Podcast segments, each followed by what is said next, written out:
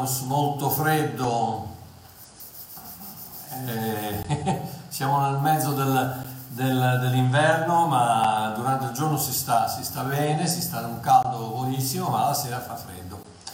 Quindi buonasera a tutti, um, sorpresa stasera, perché? Perché um, ho deciso di di continuare con, con, con gli insegnamenti eh, sulla Costituzione del credente, stiamo seguendo una serie di insegnamenti dal mio ultimo libro, La Costituzione del credente. Questo libro tratta 23 articoli di credo cristiano fondamentali per poter filtrare attraverso le lenti dell'amore e della grazia di Dio tutto ciò che a prima vista può sembrare biblico e scritturale, ma che ci viene proposto unicamente per consolidare la tradizione dell'uomo. Una costituzione che ho formulato per valutare dottrine, sermoni, video, libri o qualsiasi altra forma di insegnamento alla luce della verità che ci fa liberi. Oh, questo mio libro è disponibile per ora soltanto in formato PDF sul suo villaggio www.ilsuovillaggio.com a 10 euro se ve li potete permettere. Se non ve li potete permettere, me lo dite e lo mando gratis. Ok, quindi um, la Costituzione, perché la Costituzione? Perché la, la Costituzione è la legge, praticamente quel, quello, quell'ombrello che va al di sopra di tutti, che copre tutte, qualsiasi legge deve adattarsi deve, deve sintonizzarsi con la Costituzione. Stranamente, proprio stasera abbiamo ricevuto un, un annuncio alla televisione che, la, Costitu- che la, la, Corte Costituzionale, quindi la Corte che rappresenta la Costituzione della Repubblica Sudafrica, ha dichiarato illegale la quarantena il livello 3 e 4 della quarantena e quindi gli ha dato 14 giorni al governo per cambiarla. Quindi vedi, il governo aveva fatto due mesi fa, fra l'altro il mio compleanno, il 26 marzo, aveva, aveva messo tutto in quarantena, aveva... Ehm, scusate un attimo come posso ordinarlo, me lo dovete chiedere, chiedetelo, andate sul sito www.ilsuovillaggio.com e lo ordinate lì. Uh, il, il, governo aveva fatto il 26 marzo, aveva, aveva, iniziato la quarantena, quindi ci aveva chiusi tutti in casa, come del resto aveva, avete fatto anche voi.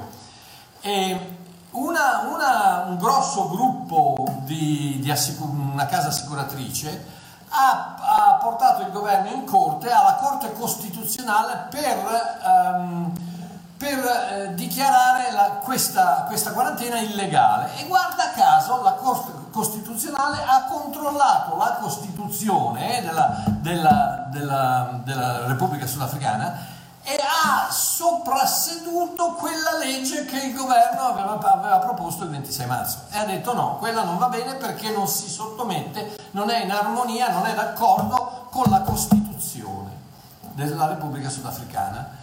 E, e, e, questo è quello che ho cercato di fare, ho cercato di, di, di mettere insieme un libro, 23, 23, articoli, che ci danno un filtro mm, per poter valutare tutte, quei, tutte quelle dottrine, tutti quegli insegnamenti, messaggi, sermoni, libri, video che sentiamo, per poterli filtrare attraverso, attraverso i, le, i filtri della, della grazia e dell'amore di Dio per vedere se sono costituzionali o no. Quindi, uh, siccome appunto, siccome uh, avevo deciso, ho deciso di fare anche un, un audiolibro um, sulla Costituzione credente e quindi andiamo avanti, andrò avanti, farò, tre, 20, farò tutti e 23 um, articoli piano piano col tempo che poi li metterò insieme in un, in un, in un CD o in una, in una chiavetta che potrà eh, essere messa a disposizione per quelli che magari non, non possono, per, eh, possono, leggere non possono, o preferiscono ascoltare, se lo mettono in macchina, eccetera, eccetera.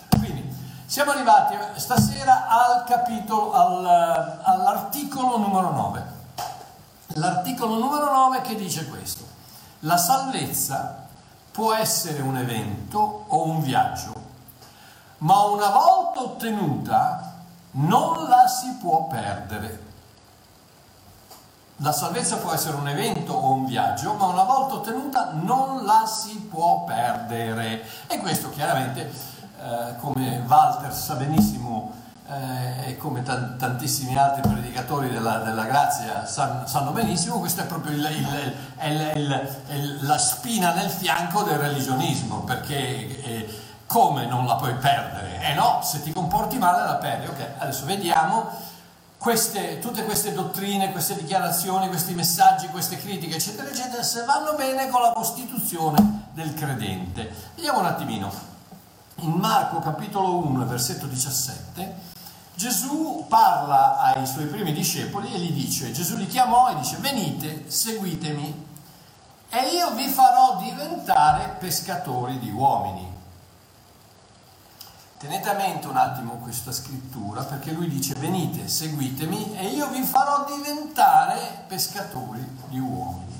Okay? Contrariamente a quanto insegna gran parte della Chiesa evangelico-pentecostale nel mondo, la salvezza non è necessariamente quel momento in cui alla fine del messaggio predicato ci si presenta all'altare per ricevere Gesù nel proprio cuore potrebbe anche esserlo, ma di solito non lo è.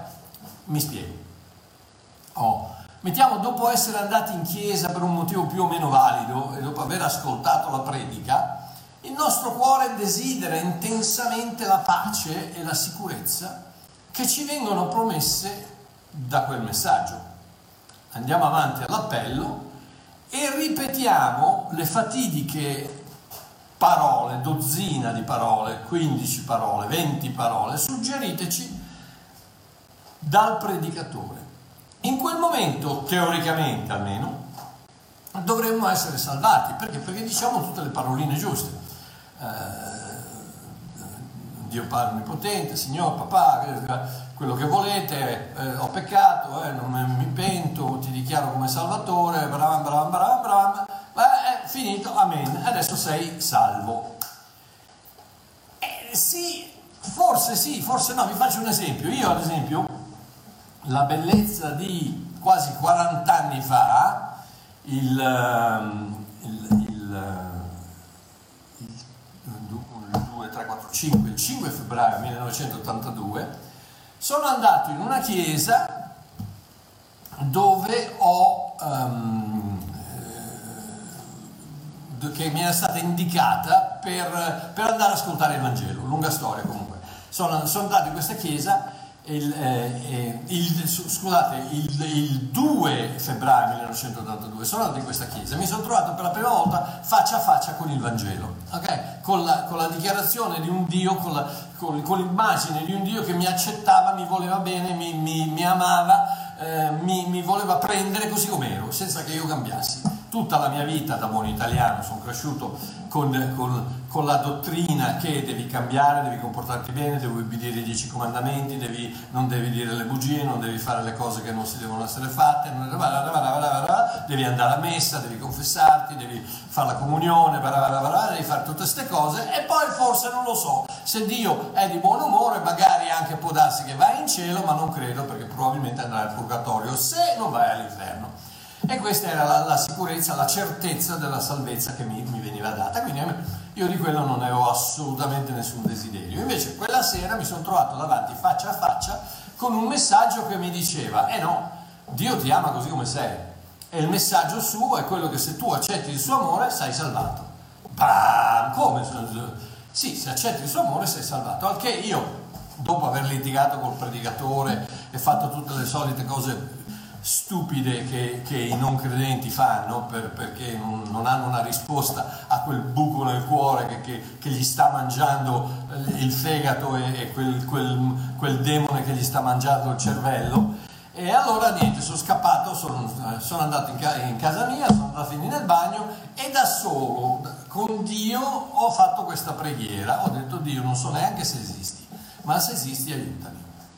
E farò qualsiasi cosa mi chiedi. Oh, io in quel momento non ho fatto niente delle, delle regole, delle formule attraverso le quali evangelicamente parlando avrei dovuto comportarmi, avrei dovuto tutte le cose che avrei dovuto fare. Non ne ho fatta neanche una, non mi sono pentito, non ho confessato i miei peccati, non ho chiesto scusa, non ho niente, ho detto soltanto non so neanche se esisti, ma se esisti aiutami.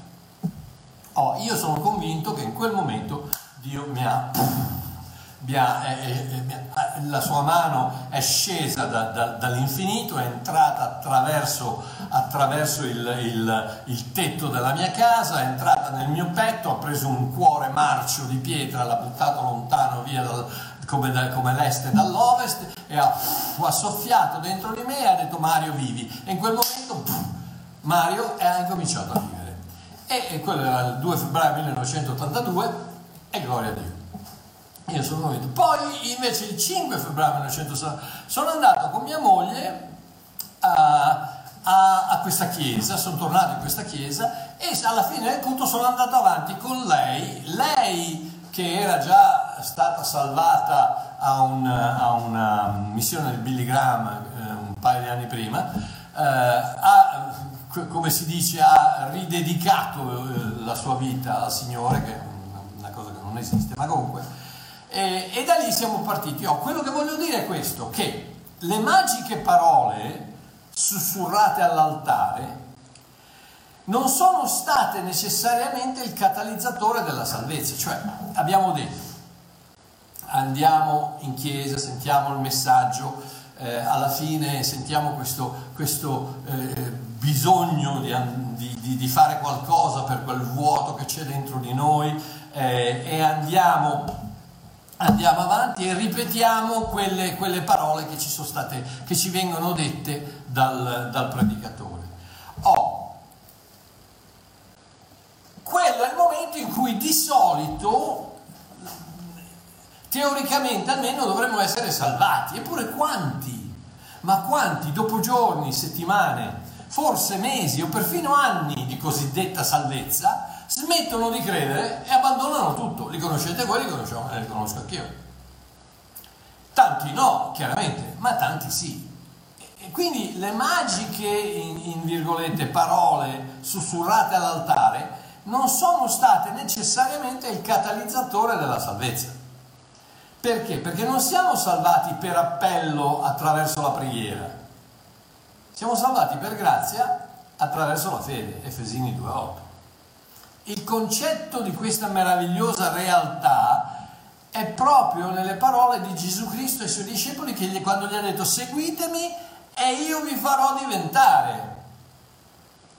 Seguitemi, io vi farò diventare. Sta a sentire. Gesù dice: Seguitemi, camminate con me, guardate cosa faccio, assaggiate il mio amore, operate con me, assuefatevi ai ritmi calmi della grazia. E quando, scusate, e quando finalmente sarete pronti, nota bene, non necessariamente convinti. Perché, perché la, la, fede non è, non, non, non, aver fede non vuol dire non aver dubbi. Questa è un'altra delle, delle, menzogne che ci sono state buttate addosso dal religionismo. Aver fede non vuol dire aver dubbi, non aver dubbi. Se non hai dubbi, hai conoscenza, non fede. Fino, fino a, a, a 20 minuti fa, 25 minuti fa, voi avevate fede che Mario Marchiò sarebbe, sarebbe entrato in diretta alle, 8, eh, alle 8.30, alle 20.30 stasera, giusto? Avevate fede, ma non lo sapevate. Vi siete fidati della mia parola, io ho messo, ho messo una, un, un'immagine su Facebook dove dico alle 20.30 ci sarò. Vi siete fidati della mia parola e probabilmente eravate lì aspettando che Mario Marchiò venisse in diretta. Vi siete fidati, ma non lo sapevate. Poi magari potesse anche, qualcuno avrebbe potuto anche dire, ma no, io lo conosco, quello lì dice delle cose, poi, poi, poi non le fa, ma no, ma lascia perdere. Magari c'era il dubbio, però cosa, vi siete fidati e avete aspettato il momento in cui sono arrivato in diretta. Quella è la fede. La fede non è la mancanza del dubbio, la fede è la conquista del dubbio e la decisione di fidarsi lo stesso perché ci si fida della persona che ha detto qualcosa.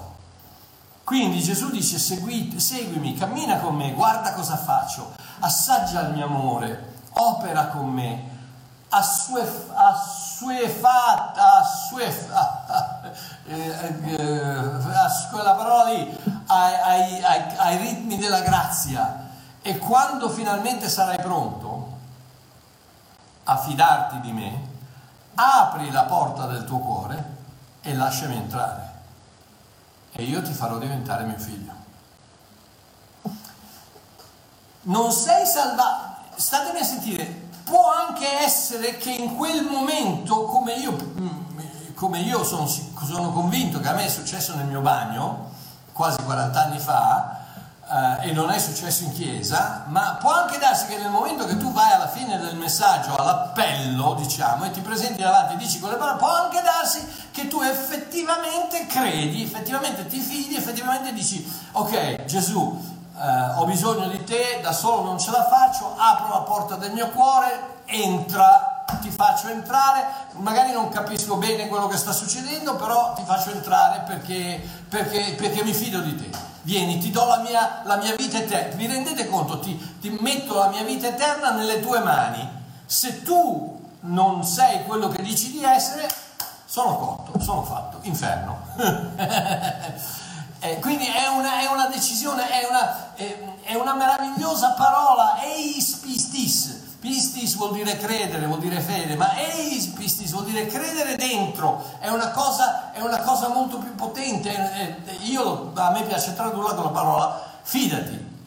Quando ti fidi di qualcuno, credi dentro, credi, metti la tua fede dentro quella persona e la lasci lì.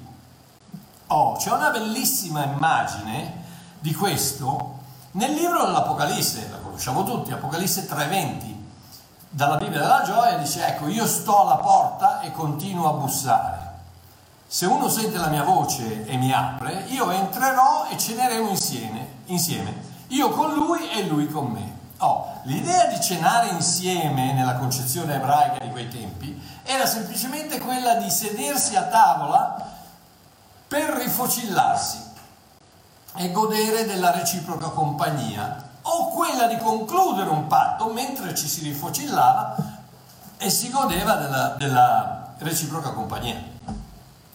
Proprio come ha fatto Gesù inaugurando la cena del Signore quando ci ha ricordato del nuovo patto. Vi ricordate? Ha alzato il calice, ha detto questo, era cena, era cena perché io, io ho fatto, prima di, prima di, diventare, prima di essere cristiano, ho, ho fatto anni, anni, anni, anni, anni di affari con gli arabi. E, e, quindi la, la, la, mentalità medio orientale è sempre quella di sederti a tavola e di, fa, e di e mangiando fai affari, ok? E quindi la, la, traduzione della Bibbia della gioia riporta, perché dico questo? Dico questo perché lui dice io sono alla, alla bussa e continuo a bussare, se tu mi apri io entro dentro e mangiamo, cosa facciamo? Discutiamo il nuovo patto e, e firmiamo il nuovo patto, il, il patto fra, fra noi due. Quindi eh, la traduzione della Bibbia della gioia riporta bene la coniugazione del verbo busso con continuo a bussare. Cruo è un verbo greco coniugato in modo attivo, indicativo, continuativo. In altre parole, busso e continuo a bussare finché qualcuno non mi apre. Ti rendi conto che non sei tu, le persone dicono eh, ho, ho trovato Cristo. No, tu non hai trovato nessuno, Gesù non era perso, eri tu perso, non hai trovato, tu non hai trovato Gesù, è Lui che viene, dentro, viene dietro a te come un segucio, come un cane da caccia. E ti segue tutta la vita e continua a bussare, continua a bussare, continua a bussare, bussa, bussa con tragedie, bussa con benedizioni, bussa con circostanze, bussa con tutto quello che ti succede intorno. E lui è lì che bussa, dice hai bisogno di me, hai bisogno di me, hai bisogno di me e continua a bussare, continua a seguirti, continua a se... finché sai cosa succede, finché ti, finalmente ti fermi e dice non ce la faccio più e lui ti trova. E non sei tu che trovi Gesù, è lui che trova te. ah, gloria a Dio, perché lui non era perso, per quello che era perso eri tu. Quindi, ecco il concetto del viaggio. Puoi aprire la porta del tuo cuore alla prima bussata o puoi aspettare fino a domani, o magari fino alla settimana prossima, o tra un anno, o tra dieci anni. Hai ascoltato il messaggio della buona novella e puoi credere immediatamente o metterci un giorno, una settimana, un anno o più. Quindi la salvezza non è necessariamente un evento, ripeto, può anche essere immediata nel modo, eh, eh senti, il messaggio, vai all'altare, fai la preghiera, pur, pur, se ripetuta da quello che ti dice il pastore, va benissimo, non c'è problema, ed, ma non sei salvato per appello attraverso la preghiera, no, sei salvato per grazia attraverso la fede. La grazia ha fatto tutto quello che doveva fare, te la presenta in quel modo, tu dici accetto, per fede apri la porta del tuo cuore, Gesù viene dentro, basta, finito, sigillato, chiuso, non se ne parla più. Oppure lui è alla porta e ogni giorno, ogni settimana, ogni mese, ogni anno, lui continua a bussare, lui continua a bussare, lui continua a bussare. E, e, e tu ancora non sei pronto, non sei disposto ad aprire quella porta. Quindi la salvezza non è necessariamente un evento, ma è piuttosto un viaggio. Il messaggio viene ascoltato, il seme della parola viene seminato. Ecco perché qualche, qualche volta io ogni tanto penso chi è che ha seminato il seme inizialmente nella mia vita? Pensaci, qualcuno che per la prima volta ti ha parlato, io, io, io penso eh, che prima di, di, quella, fatidica, di quella fatidica sera ehm, del 2 febbraio 1982, dove io nel mio bagno ho chiesto a Dio di aiutarmi, sull'orlo del suicidio ho chiesto a Dio di aiutarmi, io avevo mm, un mese prima, eh, ero andato con, con, mia moglie nella casa di uno dei miei clienti al quale vendevo cose che lasciamo perdere e, e allora mi, mi, aveva dato la sua casa e io ero, ero lì con, sua, con, mia moglie, con Celeste e una sera arriva bum bum bum, lui aveva sette figli, uno di questi era un prete, un prete anglicano, il quale dice, pensa, mi chiede il permesso se può dormire a casa di suo padre e gli ho dato il permesso, tanto c'erano sette camere da letto, non mi ricordo. Eh, e allora eh, va bene, ne, abbiamo mangiato insieme, ci siamo messi lì un, un, bicchiere di vino e ci siamo messi a parlare lui chiaramente mi ha parlato del Signore. E io gliene ho dette di tutti i colori, quelle che non gli ho detto lo, l'ho umiliato, ho, ma non capisci niente, ma, ma, figurati la Bibbia è un libro antiquato, tutto pieno di errori, tutto perché i, i, i, non credenti sono i più furbi. No? No, cioè, ma l'hai mai letto il libro? No, non l'ho mai letta la Bibbia, però è tutta piena di errori. e allora vedi, una cosa del genere non, non, ti, non, ti, rende ignorante, ti rende stupido, perché non, non, puoi prendere una decisione su qualcosa che non hai letto. Quindi, ma io niente, e comunque lo, e io pensavo penso, anzi sono sicuro che il, il, seme iniziale mi è stato depositato da, da, lui, perché mi ha parlato dell'amore di Gesù, che mi ha parlato, era un prete anche sì, era un prete anglicano, ma non mi ha parlato di religiosità, mi ha parlato dell'amore di Cristo, mi ha parlato della croce, mi ha parlato del suo sacrificio. Parlato, io gliel'ho detto in tutti i colori, ma sai cosa? Ha depositato quel seme che è rimasto lì e che magari dopo dopo quei due, tre, cinque settimane, due mesi, quello che è passato, pum, mi sono trovato in una situazione a poche ore dal suicidio, quel semino lì era appena appena cresciuto, ci hanno dato un po' d'acqua sopra, un po' di concime, pum, è venuto fuori e io ho detto, ho fatto quella preghiera che, che, che, che mi ha salvato, attraverso la grazia che mi era stata offerta, ho accettato e Gesù è entrato nel mio cuore. Quindi, Paolo dice eh, ai Romani 10, 9, 10, se con la bocca avrai confessato Gesù come Signore, avrai creduto con il cuore che Dio lo ha risuscitato dai morti, sarai salvato. Infatti con il cuore si crede per ottenere la giustizia e con la bocca si fa confessione per essere salvati. Oh, la combinazione bocca-cuore è quindi necessaria per la salvezza. A conferma di questo Paolo dichiara due versetti più avanti nel 13, chiunque avrà invocato il nome del Signore sarà salvato.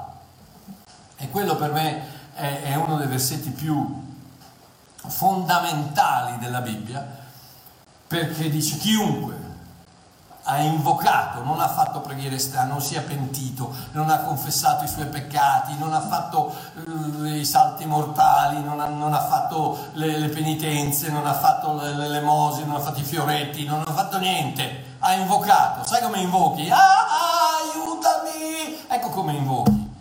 Quando sei arrivato con l'acqua qui, chiamiamola acqua per non chiamarla qualcosa di diverso, come sono arrivato io, che ce l'avevo qui, che se tiravo un respiro sbagliato morivo, ero a poche ore dal suicidio, quando parli a Gesù non gli parli, non gli chiedi allora caro Signore eh, Gesù Cristo, vorrei raccontarle la storia della mia vita, io e i miei peccati, no già, aiutami! E io gliel'ho detto, gli ho detto non so neanche se esisti, ma se esisti aiutami. E sai cosa ho fatto? Ho invocato il nome del Signore. Vedi com'è semplice il Vangelo? Com'è semplice il Vangelo, quante persone che sono salvate senza neanche saperlo e senza neanche che i religiosi, i religionisti lo sappiano. Persone che da sole nel, nella loro camera, nel, loro, nel, nel, buio di una depressione, gridano a Dio, aiutami papà! E che dall'ultimo istante della loro vita, l'amore di Dio li prende, li coglie. Va, andiamo avanti. Oh, quindi Vediamo cosa vuol dire l'Apostolo Paolo con questa frase. Il problema qual è? È quello che manca qualcosa nel nostro cuore. Manca la pace, manca l'amore, manca la speranza, manca l'autostima, manca la serenità, non importa cosa, ma qualcosa manca. A me mancava la vita, io avevo un demone che mi stava mangiando il cervello e un altro che si era fatto fuori il cuore, ero in una depressione totale, ero fatto, cotto, finito, a me mancava tutto. Ma ci sono persone cui, che sono sole, che sono, a cui manca, um, manca eh, la pace, manca l'amore, ma c'è qualcosa, c'è un buco qui nel cuore, c'è un buco nel corpo che soltanto Dio può riempire. E noi cosa facciamo? Andiamo in giro cercando di riempirlo con, con, con, le droghe, cercando di riempirlo col sesso, cercando di riempirlo con i soldi, cercando di riempirlo col, con il divertimento, cercando di riempirlo con, con, le donne piuttosto che con gli uomini, piuttosto che con, con l'alcol, piuttosto che cerchiamo di riempirlo con tutto, ma non c'è niente che riesce a riempirlo solo per... Sai perché? Perché Dio è furbo, l'ha fatto a forma del suo cuore. E l'unica cosa che può riempire quel buco nel, nel, nel tuo corpo è il cuore di Dio. E quindi un giorno, ma diciamo manca qualcosa, un giorno in un modo qualsiasi, in un posto qualsiasi, in circostanze qualsiasi, sentiamo l'annuncio che Dio ci ha perdonato. Sentiamo il Vangelo. Il Vangelo non è altro che un annuncio. Dio ti ha perdonato. Questo è il Vangelo. Eh no, ma Mario, il Vangelo è allora dici come... No, no, no, quello, quello è il religionismo, quelli sono...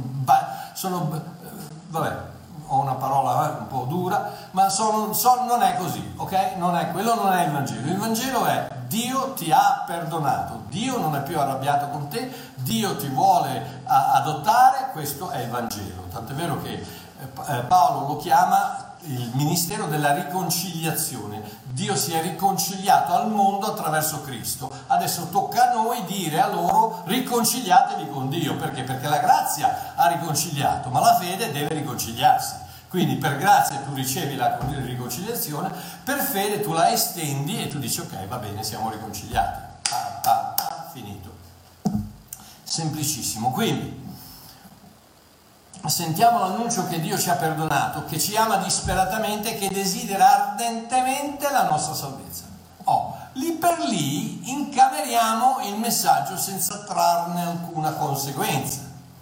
Come quella sera quel prete eh, eh, anglicano eh, a, casa, a, casa, di suo padre a nord qui nel, nel Sudafrica ho sentito il seme è stato seminato, ma non, anzi, gli hanno detto di tutti i colori, mi sono comportato da idiota, eh, da maleducato, da idiota, ignorante, arrogante, eh, eccetera. Però quello, lui gentilissimo, guarda, di un amore meraviglioso, è stato gentilissimo ma quelle parole restano solo nella mia mente, sono rimaste nella mia mente. Ho continuato a ponderarle, anche se non me ne rendevo conto, erano lì che continuavano a girare, perché il seme di Dio, la parola di Dio non tornerà mai senza aver fatto quello per cui era stata inviata per fare. Ok, quindi, finché un giorno, in un modo qualsiasi, in un posto qualsiasi, in circostanze qualsiasi, alziamo le braccia al cielo e diciamo, Dio, so di avere bisogno di te, non ho capito bene tutto, ma se è vero che mi ami, voglio mettere la mia vita nelle tue mani, mi fido di te, accetto la tua offerta di salvezza, apro la porta del mio cuore e ti invito a entrare, fammi diventare tuo figlio. In quel momento, caro amico mio, la salvezza di Dio, la sua vita eterna, il suo Spirito Santo e il miracolo della sua paternità inondano il nostro cuore ricreano il nostro DNA spirituale da quello di Adamo a quello di Cristo, una volta per sempre. Quella, amore mio, è la salvezza che non può essere persa quella è la posizione eterna dei figli di Dio, un nuovo DNA, una nuova natura, un nuovo padre, una nuova realtà, una nuova creazione. Ecco il motivo per il quale non puoi perdere la vera salvezza, perché è un miracolo di ricreazione. È come se tu potessi eh, passare da bruco a farfalla e se poi da farfalla non ti comporti bene, ritorni a fare il bruco. Ma siamo impazziti, farfalla sei, farfalla resti. Quello che ti può succedere se tu sbagli, se tu fai le scemate, come tanti, purtroppo, tanti cristiani che pensano di, di, di, di poter fare i, di più, andare a peccare e fare quello che, quello che vogliono, quello che succede è che la farfalla va a finire nella rete del ragno che se la mangia tranquilla. No, ma io sono una farfalla cristiana, sei ancora più buona, gna gna gna gna, e ti si fa, perché il peccato, il salario del peccato è la morte, quindi lo paghi, che tu sia farfalla cristiana o farfalla eh, non cristiana, la paghi. Però farfalla sei e non ci torni più a fare il bruco. Perché tu puoi essere un bruco bravissimo, ma sei un bruco. O puoi essere una farfalla cattivissima, ma sei una farfalla. ok, andiamo avanti. Giovanni 5, 24. Giovanni 5, 24. In verità, in verità vi dico, chi ascolta la mia parola e crede a colui che mi ha mandato, ha vita eterna. Voce del verbo avere vita eterna. Non avrà, ha vita eterna. Colui che ascolta la mia parola e crede a colui che mi ha mandato, ha vita eterna. E non viene in giudizio, mamma mia ragazzi, ma, ma è difficile, ma è scritto nella Bibbia, è scritto nella Bibbia, Bibbia con la copertina nera ragazzi, santa, santificata eh, è scritto nella Bibbia, non viene in giudizio, ma è passato dalla morte alla vita. Voce del verbo aver passato. È passato a vita eterna, non viene in giudizio, è passato dalla morte alla vita. Questo lo dice Gesù, ragazzi, ma, cosa, ma chi di più deve parlare? Chi di più deve parlare? Ha vita eterna. Chi crede, chi ascolta la mia parola e crede in colui che mi ha mandato, ha vita eterna. Uno. Due, non viene in giudizio, quindi scordatevi il trono bianco, scordatevi il bima, scordatevi tutte le capre, le pecore, tutte quelle scemate che vi, che vi dicono per mettervi paura, scordatevele, non viene in giudizio, voce del verbo non venire in giudizio, ma è passato dalla morte alla vita. Nota bene la coniugazione del verbo. È passato, sì, è proprio passato, fatto, compiuto, finito, non si torna indietro. Una volta nati di nuovo o nati dall'alto, non si può più morire. Si ha vita eterna, non si viene tratti in giudizio, ma si è passati dalla morte alla vita. Alleluia. Senti cosa dice Ebrei 7:25. Perciò egli, Cristo, può salvare perfettamente quelli che per mezzo di lui si avvicinano a Dio, dal momento che vive sempre per intercedere per loro. Ecco perché sei salvo perché Cristo vive. Ecco perché non puoi perdere la salvezza, perché Cristo non muore più. Uh, ecco perché la tua vita è vita eterna, perché Cristo vive, è la sua vita di cui tu hai, fai beneficio. Ma allora, Mario, come la mettiamo con quelli che ascoltano la parola, pensano di credere, fanno la preghiera e dopo un po' di tempo lasciano perdere tutto?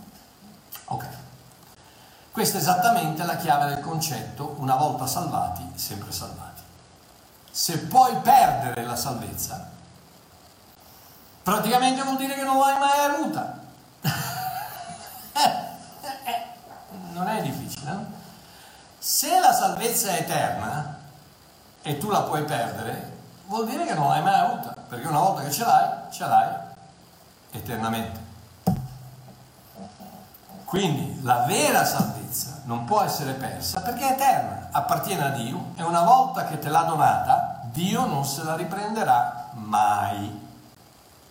Adesso però entrano in campo quattro possibilità, le quattro possibilità che, che vediamo in Marco capitolo 4, dal versetto 3 al 20. Oh, piuttosto lungo, ma necessario per capire. Allora, Marco 4, dal, dal 3 al 20. Leggiamo. Ascoltate. Okay. Ascoltate, il seminatore uscì a seminare, questo è Gesù che sta parlando. Ascoltate, il seminatore uscì a seminare. Mentre seminava, una parte, una parte del seme cadde lungo la strada e gli uccelli vennero e la mangiarono. Io mi sono sempre chiesto, ma sto seminatore, ragazzi, ma, ma, ma, non l'ha visto che lì ci sono le pietre, ai lati della strada, lì ci sono le erbacce, lì c'è il, il, il terreno duro, ma, ma perché va a seminare? così un po', un po' a caso, perché non dipende dal seminatore, dipende dal seme e non dipende da tu, non, tu non, non, non, ti chiedere mai che tipo di terreno è quello, perché magari al momento ti sembra che siano pietre, che ci siano erbacce, eccetera, ma, ma tu semina quel seme, tu di, tu di alle persone che Gesù ti ama così come sei, che non hai bisogno di cambiare, che, che ci penserà lui dopo a cambiarti, ma al momento non hai bisogno di cambiare. Così come sei sporco, lercio, accetta l'offerta di Dio, Gesù è lì che apri la porta, lascialo entrare e fai sì che lui possa entrare e mangiare con te e farsi una bella, una bella mangiata insieme nel nome del patto. Quindi, eh, leggiamo. Un'altra, quindi una parte del seme cade lungo la strada, gli uccelli vennero a mangiare, un'altra cade in un solo roccioso dove non aveva molta terra e subito spuntò perché non aveva terreno profondo. Ma quando il sole si levò fu bruciata e non avendo radice inaridì. Un'altra cadde fra le spine, le spine crebbero e la soffocarono ed essa non fece frutto. Altre parti caddero nella buona terra, portarono frutto che venne su e crebbe e giunsero a dare il 30, 70, il 60 e il 100 per uno.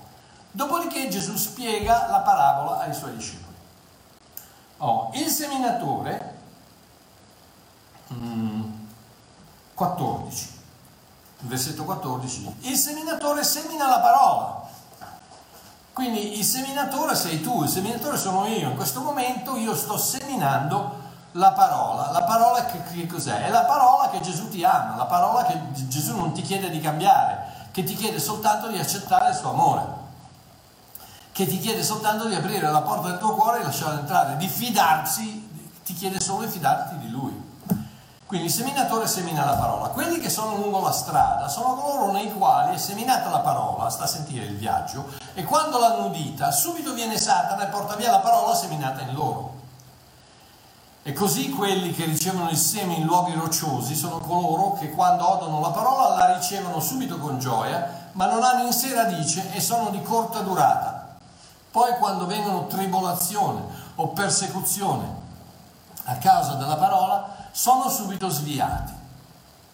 E altri sono quelli che ricevono il seme tra le spine, cioè coloro che hanno udito la parola, poi le ansiose preoccupazioni mondane, l'inganno delle ricchezze, l'avidità delle altre cose, penetrati in loro, soffocano la parola così che riesce infruttuosa. Quelli poi che hanno ricevuto il seme in buona terra sono coloro che odono la parola, l'accolgono e fruttano il 30, il 60 e il 100 per uno. Ok. Vediamo un attimo di ricapitolare questo, questa bellissima parabola che purtroppo il religionismo ci ha sempre presentato come quattro cristiani. No, non sono quattro tipi di cristiani. Qui di cristiano ce n'è uno solo, sta a vedere. Ricapitoliamo, quattro persone, un seminatore, un unico seme, quattro storie diverse. Giuseppe, Peppino, è andato in comunità invitato da un suo amico una domenica mattina. Ha ascoltato il messaggio, gli è piaciuto, si è fatto avanti all'appello e ha fatto la preghiera. Come arriva a casa quel pomeriggio però, arrivano gli uccelli, viene investito da una marea di dubbi e smette di credere. Marina, Marina sta attraversando un, mo- un momento molto difficile nella sua vita. Una sua amica le parla di Gesù e della sua potenza. Marina è attirata dalla possibilità di un miracolo e accetta la preghiera della sua amica con grande gioia. Ma come torna a casa, suo marito la attacca con sono tutto un sacco di baggianate, così Marina si demoralizza e lascia perdere tutto. Le difficoltà della vita uccidono sempre. Carmelo invece riceve il messaggio attraverso la predicazione di un televangelista della prosperità. Alla fine del programma Carmelo recita la preghiera che gli viene richiesta e fa immediatamente un bonifico all'indirizzo che compare sullo schermo. Tutta la sua attenzione e fede però sono basate unicamente su quello che ha detto il predicatore in televisione. Se mi mandi 10 euro il Signore, il Signore te ne restituirà mille. Dopo 15 giorni senza che succeda nulla, anzi in cui sembra che i soldi se ne vadano invece di arrivare, Carmelo decide che sono tutte fandonie e smette di credere. E qui le, le, le, le ricchezze della vita, eccetera, eccetera. Poi invece c'è Maddalena, Maddalena la quale visita una chiesa in casa, una, quella come mi piace chiamarla, una chica, una chiesa in casa, una chica, con un'amica, sente il messaggio della grazia, si innamora di Gesù e mette la sua vita nelle mani di questo Dio che non sapeva esistesse, non molto tempo dopo. Maddalena frequenta la chica regolarmente, sviluppa una vita di fede e di preghiera, esplode nella gioia della sua nuova vita e dimostra in tal modo la nuova natura a casa sua, a tal punto che tutta la famiglia, tutta la sua famiglia si converte. 30-60. Oh, tutti e quattro hanno ricevuto lo stesso messaggio. Il seme è stato seminato, ma solo una ha portato a termine il viaggio. Tre non hanno ritenuto l'annuncio fatto e sono andati a finire per aver creduto in vano. Non hanno perso la salvezza perché il seme non aveva mai germogliato. Solo Maddalena ha dimostrato una fede genuina, non un capriccio passeggero che non resiste al tempo e ha portato frutti e frutti in abbondanza. Ecco i due concetti di viaggio non evento e una volta salvati sempre salvati, contenuti me- meravigliosamente in questa parabola. Tutti e quattro i semi sono partiti, se così si può dire, ma solo uno è arrivato. Quando il viaggio del seme si conclude felicemente, il risultato sono frutti. Nota bene, i frutti non determinano la natura dell'albero, i frutti non sono altro che l'evidenza della natura dell'albero. E una volta che il seme ha germogliato, ciò che non esisteva prima inizia a vivere e non potrà mai più cambiare la sua natura, non importa quello che fai, se è un, un, un, un albicocco è un albicocco, non lo puoi trasformare in, in una papaya. La natura dell'albero produce il frutto. La salvezza è come la natura di quell'albero. Puoi essere un albero di mele che fa poche mele, o magari che non ne fa mele per niente, ma non diventerai mai un banano, perché la tua natura è quella del melo, non del banano. Vedi come semplice, una volta che sei diventato figlio di Dio, puoi essere un figlio di Dio che non fa i frutti. Magari ti ci vorrà un po' di, un po di concime, un po' e la vita di concime te, te, lo dà, stai tranquillo perché Dio ti ama così tanto che ogni tanto ti dà un'occhiata e dice che questo qui ha bisogno di un po' di concime, puff, apre la porta, puff, arriva giusta pioggia di con, sta concimata ragazzi che, che, che, di cui abbiamo bisogno perché Dio ti ama così abbastanza che qualche volta dice eh, hai bisogno di un po' di concime padapam e ti arriva il concime così e incominci a darti un'idea di quello, di, di quello che sei senza di lui fai uè, Ma questo sono io. Eh sì, sei tu, amore mio. Senza di lui, ciccia. Quindi, la salvezza è la natura dell'albero. Una volta che il tuo DNA è cambiato, da quello di Adamo a quello di Cristo, non si torna più indietro. Non è difficile. Come fai a cambiare il DNA? Se io potessi cambiare il DNA di una scimmia, da, che, che, non è possibile perché tutta la, la menzogna delle, della macroevoluzione è una menzogna, non c'è, non c'è, passaggio da specie a specie, c'è, c'è modifica dentro la specie, quello che si chiama microevoluzione, quello senz'altro, a seconda dell'ambiente, a seconda di dove gli animali vivono, ma la macroevoluzione da specie a specie, quella è una menzogna che non esiste. La macroevoluzione non esiste, la microevoluzione sì, ma la macroevoluzione da specie a specie no. Ma supponiamo che io potessi cambiare il DNA, perché Dio questi miracoli li può fare, cambia il DNA da una, da una scimmia a un uomo. Amore mio, una volta che sei diventato uomo, non, scimmia non ci torni più, perché il tuo DNA è stato cambiato non è più quello che eri prima, non sei più il bruco, sei la farfalla, non sei più il seme, sei l'albero, non sei più la scimmia, sei l'uomo, non sei più Adamo, sei Cristo. Adamo è morto e tutti quelli che sono in Adamo muoiono. Tutti quelli che sono in Cristo vivono. Perché vivono? Perché il seme è la vita di Dio la parola di Dio che è contenitore della vita di Dio. Quindi quando tu dai il permesso al contenitore della vita di Dio di sbocciare e di fiorire, il frutto è vita e vita in abbondanza. E tu non sei più morto in Adamo, ma diventi vivo in Cristo. E quella vita non te la toglie più nessuno non mi interessa quante menzogne dicono i religionisti, una volta che ce l'hai non te la toglie più nessuno. Ripeti, ripetilo come una volta che ce l'ho non me la toglie più nessuno. Amen. Ok, quindi chiudiamo. L'articolo 9 della Costituzione, l'articolo 9 della Costituzione, vi ho detto, vi ho parlato prima del, del libro La Costituzione, L'articolo 9 della Costituzione dichiara che se il messaggio che viene predicato, le istruzioni che vengono impartite o le dottrine che vengono insegnate dichiarano che una volta salvato il credente può perdere la sua salvezza, quel messaggio, quelle istruzioni e quelle dottrine sono tragicamente e totalmente errate e incostituzionali. Amen. Amen. Abba papà, grazie, grazie, grazie, grazie della semplicità del Vangelo, grazie della semplicità di quel seme che una volta sbocciato, che una volta germogliato, che, cominci, che produce quell'albero, che produce i frutti, nessuno potrà mai togliermelo, perché è la tua vita, è il tuo albero, è la vita di Cristo in me. Non ce la toglie più nessuno. Brava Laura, non ce la toglie più nessuno non ce la toglie più nessuno. Vorrei che, eh, devo farci una canzone sopra, non, ce, non, me la toglie più nessuno, Dio me l'ha data e non, chi me la tocca, Dio me l'ha data, non me la tocca, non me la toglie più nessuno. Amen.